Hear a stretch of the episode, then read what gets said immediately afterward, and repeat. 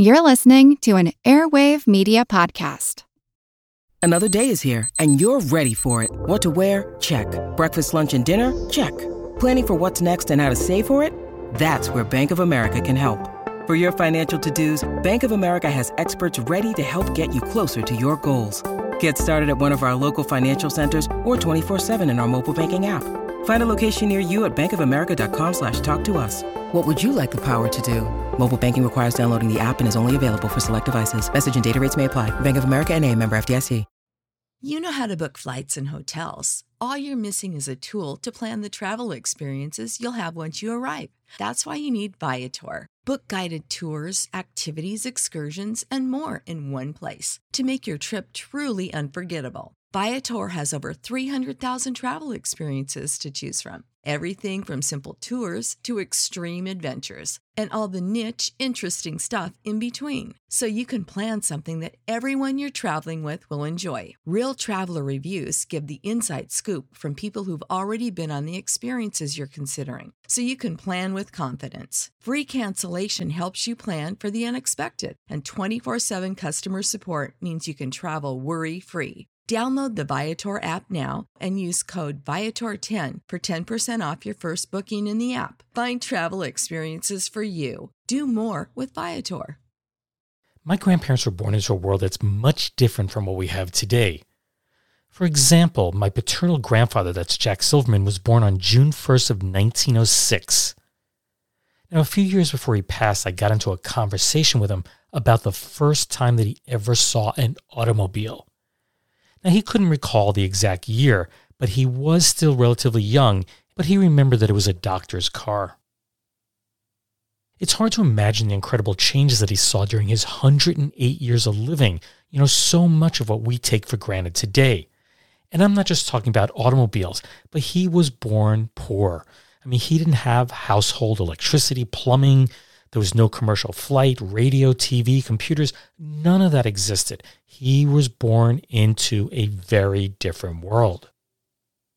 Now, it's hard to believe that it's just 100 years ago in the 1920s that radio began to become commonplace in people's homes. Then, of course, after World War II, TV brought both sight and sound into our living rooms. But clearly, the transmission of sound had to start somewhere. I mean, it hasn't been there forever. Someone, someplace had to be the first person to transmit his or her voice over the airwaves. If you're thinking Marconi, you'd be incorrect. So today I present to you the story of the father of voice radio. I am Steve Silverman, and this is the Useless Information Podcast. Useless information. Hi, everyone. I hope you're doing well. Uh, before I start, I just want to let you know that my wife, Mary Jean, and I decided to take our dream vacation. And we've been planning this for years. We decided to head out west and see the Grand Canyon. And unless we fell into the canyon or our plane crashed or something crazy like that, I hope not, we are back home, but we're probably sound asleep. And that's because our flight came in after midnight on the day that I scheduled this episode to go live. Which means that I recorded this way in advance, you know, before we left. In fact, I'm recording this the day after I finished recording the last podcast. That was the case of the hollow nickel. So I've really had no time to sit down and hash out a brand new story. So I've opted to go with a story that I included in my second book. That's Lindbergh's Artificial Heart. Now, I wrote the story way back in the Stone Age, way back in 2002. So I'm just going to basically read it as I wrote it back then, word for word, although I may paraphrase a bit and throw in a few uh, sarcastic comments along the way. Anyway, sit back and enjoy. Here we go. My dad has jokingly said over the years that there are two rules to owning a car. The first is that you live from car payment to car payment. When you make the last one, you die. His second rule is that if you hear a strange noise anywhere in your car, just turn the radio up louder and the problem will be solved. Little side note here is that my dad did pass away in 2009, but he was alive when I wrote this. Anyway, to me, the radio is basically a mood machine. If you hear a good song come over the airwaves, you crank the volume way up. If you're feeling sad, you find a country station. If you're worried about the afternoon commute home, flip over to the all news station. One click flick of the wrist and your mood will instantly change. Guglielmo Marconi is the name that is constantly pounded into our heads as the inventor of modern radio. But that all depends on what you consider to be radio. If radio is a transmission of electromagnetic frequency from a transmitter to a receiver, then Nikola Tesla gets the credit. If radio is defined as a transmission of Morse code, then Marconi certainly gets the nod. But in my mind, radio is a transmission of sound, you know, be it voice or music, or what some people are trying to pass off as music. Going totally against everything they were ever taught in school, it turns out that Marconi was not the first person to ever transmit the human voice. It was actually done by a genius named Reginald Fessenden. Right now, you're probably saying something like, Reginald? Who? So let me fill you in. Reginald Aubrey Fessenden was born on October 6, 1866, in East Bolton, Quebec. In 1884, he accepted a mathematics mastership at Bishop's College, but never finished his degree because of an increasing interest in the physical sciences. He left the school and accepted a position as both the headmaster and only teacher of a small private school in Bermuda. During his two years teaching in the tropical paradise, he fell in love with Helen Trott, whom he would later marry in 1890. After his stint as a headmaster, he picked up and went to New York City in an effort to secure a job working for Thomas Edison. Initially, he was unsuccessful, but in 1885 he was given the job of assistant tester at the Edison Machine Works, which was in the process of laying electrical cables under the streets of New York. When the project was completed, he went to work in Edison's laboratory, where his hard work and high level of intelligence did not go unnoticed. While Fessenden would probably be considered a physicist today, Edison assigned him to the chemistry division. Fessenden was given the task of finding a new, inexpensive, flame proof insulating material for all those cables that were needed to electrify the world. The incredible world of plastics was still a few years away, so it's not clear how much success Fessenden had. He was then promoted to head chemist, but when Edison ran into severe financial troubles in 1890, Fessenden found himself without a job. Fessenden moved on to a Westinghouse subsidiary in Newark, New Jersey, where he perfected a new method of sealing incandescent bulbs. Sounds exciting, doesn't it? Then it was off to the Stanley Company in Pittsfield, Massachusetts, which sent Fessenden to England to learn everything that he could about electrical generation. Fessenden and his wife returned to the United States just as a severe depression broke out. He once again found himself unemployed and never received any reimbursement for the expenses associated with his trip to Europe. In 1892, Fessenden accepted a position as a professor of electrical engineering at Purdue University, but he didn't stay long. With the backing of George Westinghouse, he took a better job at Western University of Pennsylvania, which eventually became the University of Pittsburgh. Keep in mind that he didn't even have a college degree. Boy, have times changed. During his time as a professor, Fessenden's mind was in high gear as he cranked out ingenious invention after ingenious invention. He needed a way to compactly store all of his papers, so he devised an early form of microfilm. Fessenden also designed an early solar storage battery and continued his light bulb research for Westinghouse. Most experts, including Marconi, subscribe to the idea that radio waves were discontinuous an on off type of transmission known as the whiplash effect. While Marconi's system was adequate for transmitting Morse code signals, it was incapable of transmitting voice or music. Fessenden was convinced that radio had technologically taken a wrong turn and set out to devise a system that used continuous wave transmission. The year 1900 saw Fessenden leaving his professorship for a position with the U.S. Weather Bureau, which asked him to develop a wireless system to distribute meteorological information. Fessenden and his team were stationed at Cobb Island in Maryland, which lies in the middle of the Potomac River, approximately 60 miles southeast of Washington, D.C.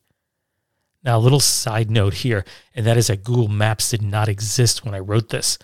Uh, it actually lies about 45 miles or 72 kilometers more to the south direction, and it's not exactly uh, in the middle of the river, but it's close. Anyway, back to the story.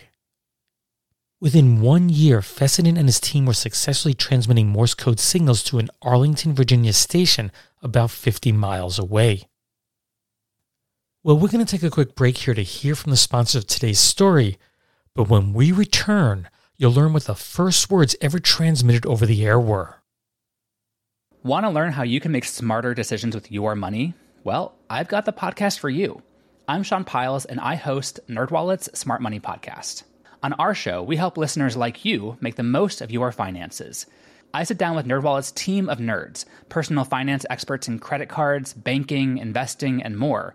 We answer your real-world money questions and break down the latest personal finance news. The nerds will give you the clarity you need by cutting through the clutter and misinformation in today's world of personal finance. We don't promote get rich quick schemes or hype unrealistic side hustles. Instead, we offer practical knowledge that you can apply in your everyday life. You'll learn about strategies to help you build your wealth, invest wisely, shop for financial products, and plan for major life events. And you'll walk away with the confidence you need to ensure that your money is always working as hard as you are.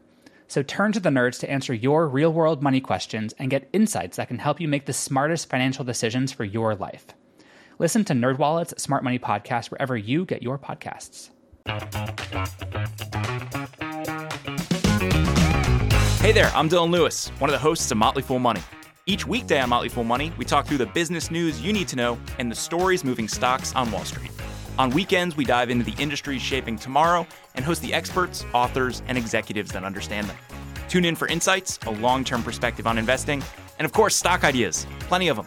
To quote a listener, it pays to listen. Check us out and subscribe wherever you listen to podcasts. Welcome back. Just before the break, Reginald Fessenden had secured a job with the U.S. Weather Bureau and was experimenting with the transmission of radio signals. Pick up the story as he's about to say the first words ever transmitted on the radio. Quote, One, two, three, four. Is it snowing where you are, Mr. Thiessen?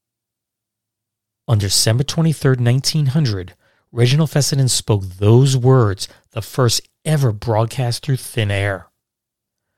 Mr. Thiessen, about one mile away, acknowledged by Morse code that he had, in fact, clearly heard what Fessenden said. As revolutionary as this may seem today, the world was basically uninterested at the time. No one saw any commercial value to transmitting the human voice, so this was perceived as nothing more than a novelty. Marconi achieved much greater accolades when he received his first transatlantic transmission of the letter S via Morse code one year later. Fessenden knew that his system was crude and constantly worked on producing stronger, clearer radio transmissions. While public interest was minimal, word spread to various US and Mexican governmental agencies about his invention and orders began to come in. Willis Moore, then chief of the U.S. Weather Bureau, became aware of this increasing interest and demanded a cut of Fessenden's earnings. Luckily for Fessenden, his contract allowed him to retain his patents, and he left the job in 1902. With the financial backing of two millionaires, Thomas H. Given and Hay Walker, the National Electric Signaling Company, abbreviated NESCO, was founded. Since there was so little interest in the time it was called telephony, the company focuses attention on improved telegraphy. It set up several stations along the northeastern coast of the United States. The company's first real success was on January 10, 1906, when Fessenden and his team made the first successful two way transatlantic transmission between Brant Rock, Massachusetts and Scotland. Once again, there was very little interest in their product customers just didn't see the need for the best and most expensive equipment to transmit Morse code. They opted for similar, less expensive equipment from other manufacturers. Fessenden continued to work on the equipment to transmit voice. He correctly concluded that high frequency signals were the key to clarifying transmissions and demonstrated the revolutionary heterodyne theory. While others later improved upon it, the principle is still fundamental to radio today. Now, the concept is a bit technical, but without it, you would need a separate receiver for each radio channel. One of Nesco's customers was the United Fruit Company, whose ships were outfitted with Nesco's wireless equipment. Fessenden told United Fruit's wireless operators to listen for, quote, something different on Christmas Eve of 1906. At 9 p.m., strange sounds were heard coming out of their receivers. It was the human voice. Fessenden said a few words and then played Handel's Largo on the Ediphone, making him the world's first DJ, and then followed by playing O Holy Night on his violin and singing the last verse himself. Just imagine the thrill of hearing the first radio program of all time. It must have been simply amazing. Fessenden's broadcast was heard as far away as the West Indies, and at his request, listeners mailed in letters confirming that they had witnessed history in the making. Sadly, this would be the high point of Fessenden's radio career. Marconi once again stole Fessenden's thunder by establishing transatlantic wireless telegraph service on a regular basis.